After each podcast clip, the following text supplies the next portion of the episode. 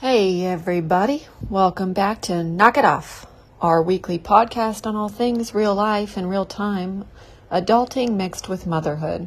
Brought to you by two unqualified and quirky moms with the hope that we help you feel less alone in your plights. This is Bethany Bell. I'm sister number two, mom of three, bringing you this week's episode. Number 11, Onse. The other sister behind this thing is Kara Wood. So it's been quite the weekend thus far. Yesterday was my niece's dance recital, Kara's daughter. And ugh, let me just say, if my voice sounds nostalgic or even mildly grief stricken, it's because I keep wishing to run it back. Dancing's just in our blood. Anyway, this week's piece was mostly written by Kara. It's a fun and hilarious, at least to me, recap of our favorite childhood family pastime. Here we go. Bring on another thousand. Reincarnating our youthful summer boating days. You might know by now that at a certain point in our childhood, we moved to sunny California but not the California that comes to mind when you think of the great Pacific coast, or the Hollywood sign, or the cinematic scene painted by the real housewives of Beverly Hills.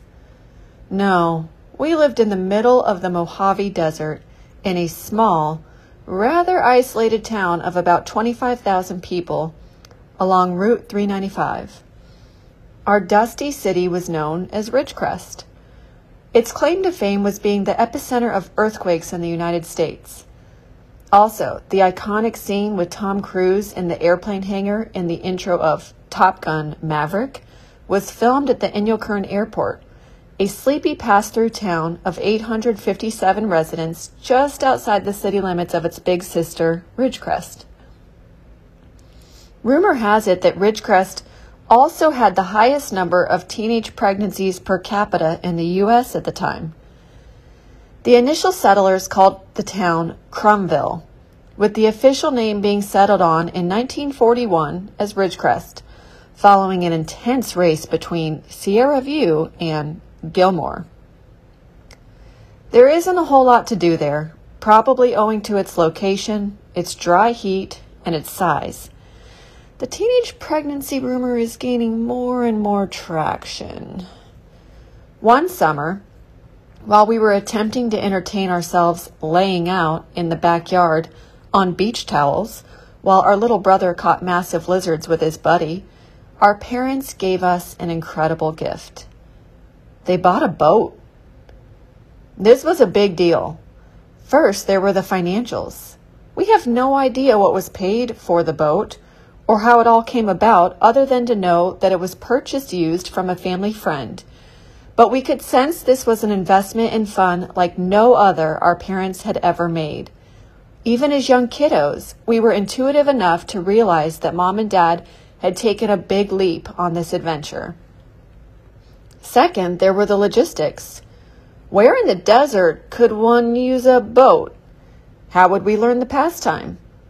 What would we do on said boat? Third, there was the most important question. When could we take her out for the first ride?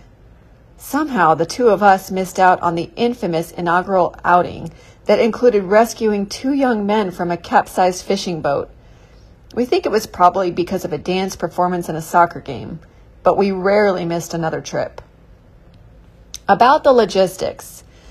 Dad found the perfect spot in Lake Isabella just a short one and a half hour ride away from our town. On designated boat days, we'd all pile in the blue Suburban with our Bayliner bow rider in tow and drive out to the lake while fighting over how high to put the AC and being threatened to lose rear control if we couldn't figure it out among ourselves.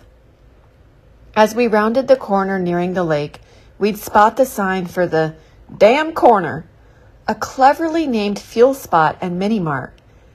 This site would immediately trigger our taking serious license while saying the word damn as many ways and times as possible. We knew we were pushing the bounds when we started calling it the damn it station, so we typically dial it back at that point. Anyone who owns a boat knows the amount of money and prep work that continues to go into it even after it's acquired.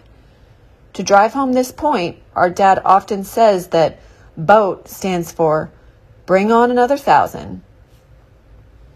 To help our parents spend that initial wad, our first order of business was to get our hands on a catalog from Overton's. Before the days of Amazon and easy shipping from Dick's and the likes sporting goods stores, Overton's was the one and only source for all things boating. We're happy to report that Overton's is still in business. We ordered up a slew of O'Neill life jackets in all sizes and bright colors. We got some water skis and ropes. And we purchased Wild Thing. What is Wild Thing, you ask? It's the name we awarded to a large inflatable rocket that multiple kids could ride at once while trailing behind the boat, waves splashing in our faces, dancing as we held on for dear life, simultaneously singing our famous theme song. Wild Thing, you make my heart sing.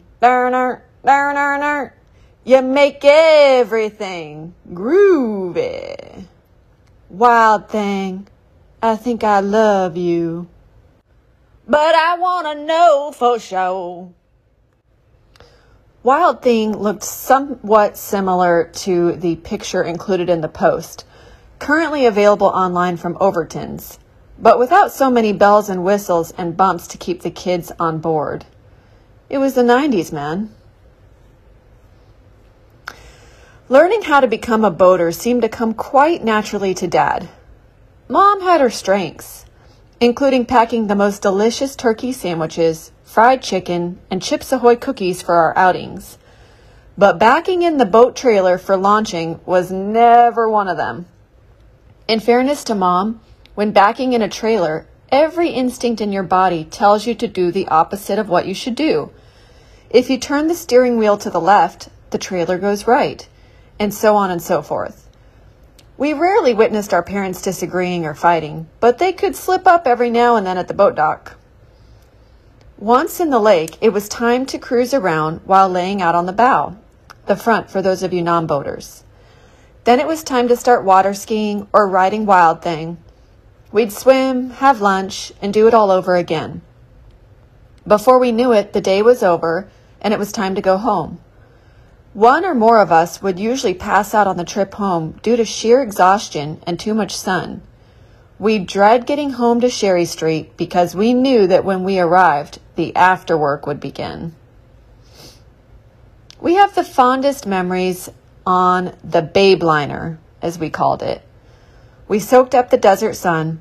We learned to water ski. We witnessed our dad shed a very rare tear of joy when our mom got up on water skis for the first time. We saw our little brother catch his very first fish. So tiny it had to be thrown back, but he caught it, which led to his lifetime love of fishing. We laughed with bellies full of chips and cookies. We cried when Wild Thing died and promptly bought a new one. We bonded as a family and as siblings. We didn't love the hard work that went into cleaning the boat after each outing, but we understood this was a necessary part of keeping the fun alive and reluctantly learned the value of grit. When it came time to leave California, Mom and Dad sold the boat. In a prediction Dad may never live down, he said we probably wouldn't have any water wherever we would land. Of course, we landed in North Florida with bodies of water lakes, river, ocean, surrounding us in every direction. Despite all the water near our new home, we didn't have a boat for years. We were in the thick of high school sports and activities, too busy for full days on the water. We did have a friend who lived on the creek and would take us out wakeboarding among the gators who were visibly sunning themselves along the banks. We do not recommend hanging in creeks with gators. What were we thinking? Did our parents know about this? And after Kara got married, she and her husband bought a small boat with the help of her sweet mother in law, which served all of the families well for years before babies started coming. Perhaps owing to days on Kara's boat, along with great memories on their own, Mom and Dad got the itch again. With a sprinkle of nostalgia and a bit of thriftiness, Dad again purchased a very used Bayliner, this time from, from a man named Captain Ken. After multiple thousands and multiple failed trips, Dad threw his hands up and sold that one. Soon after, our parents bought a brand new Monterey boat that is large enough to fit just about the entire extended family. To quote one of our favorite movies, She's a beaut, Clark. Now our children are growing up with the same boating experiences we had as kids. They're learning how to water ski. They're learning how to wipe out while attempting to water ski. They're eating elevated turkey sandwiches. Mom brings a variety of cheese and meats now.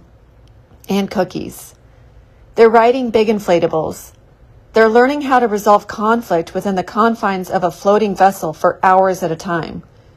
They formed the GCC, which stands for Good Choices Club, in which they remind each other, Yo, we're in the GCC. Yeah, you know me, when one child is about to go rogue. They sit with Captain Grandpa and help steer the craft. They chat idly with their aunts while cruising around the lake. They belly laugh in their life vests as their uncles disappear below the surface of the water in front of them, only to pop up behind them. They're bonding with each other and the whole family. They spend quiet moments with themselves, staring out at the reflective blue water, lost in the mysterious thoughts of childhood. They're witnessing the adults' efforts to make the day a special one for all involved, as a team. And they love it. Our parents probably knew it each time, but they didn't just invest in a depreciating asset.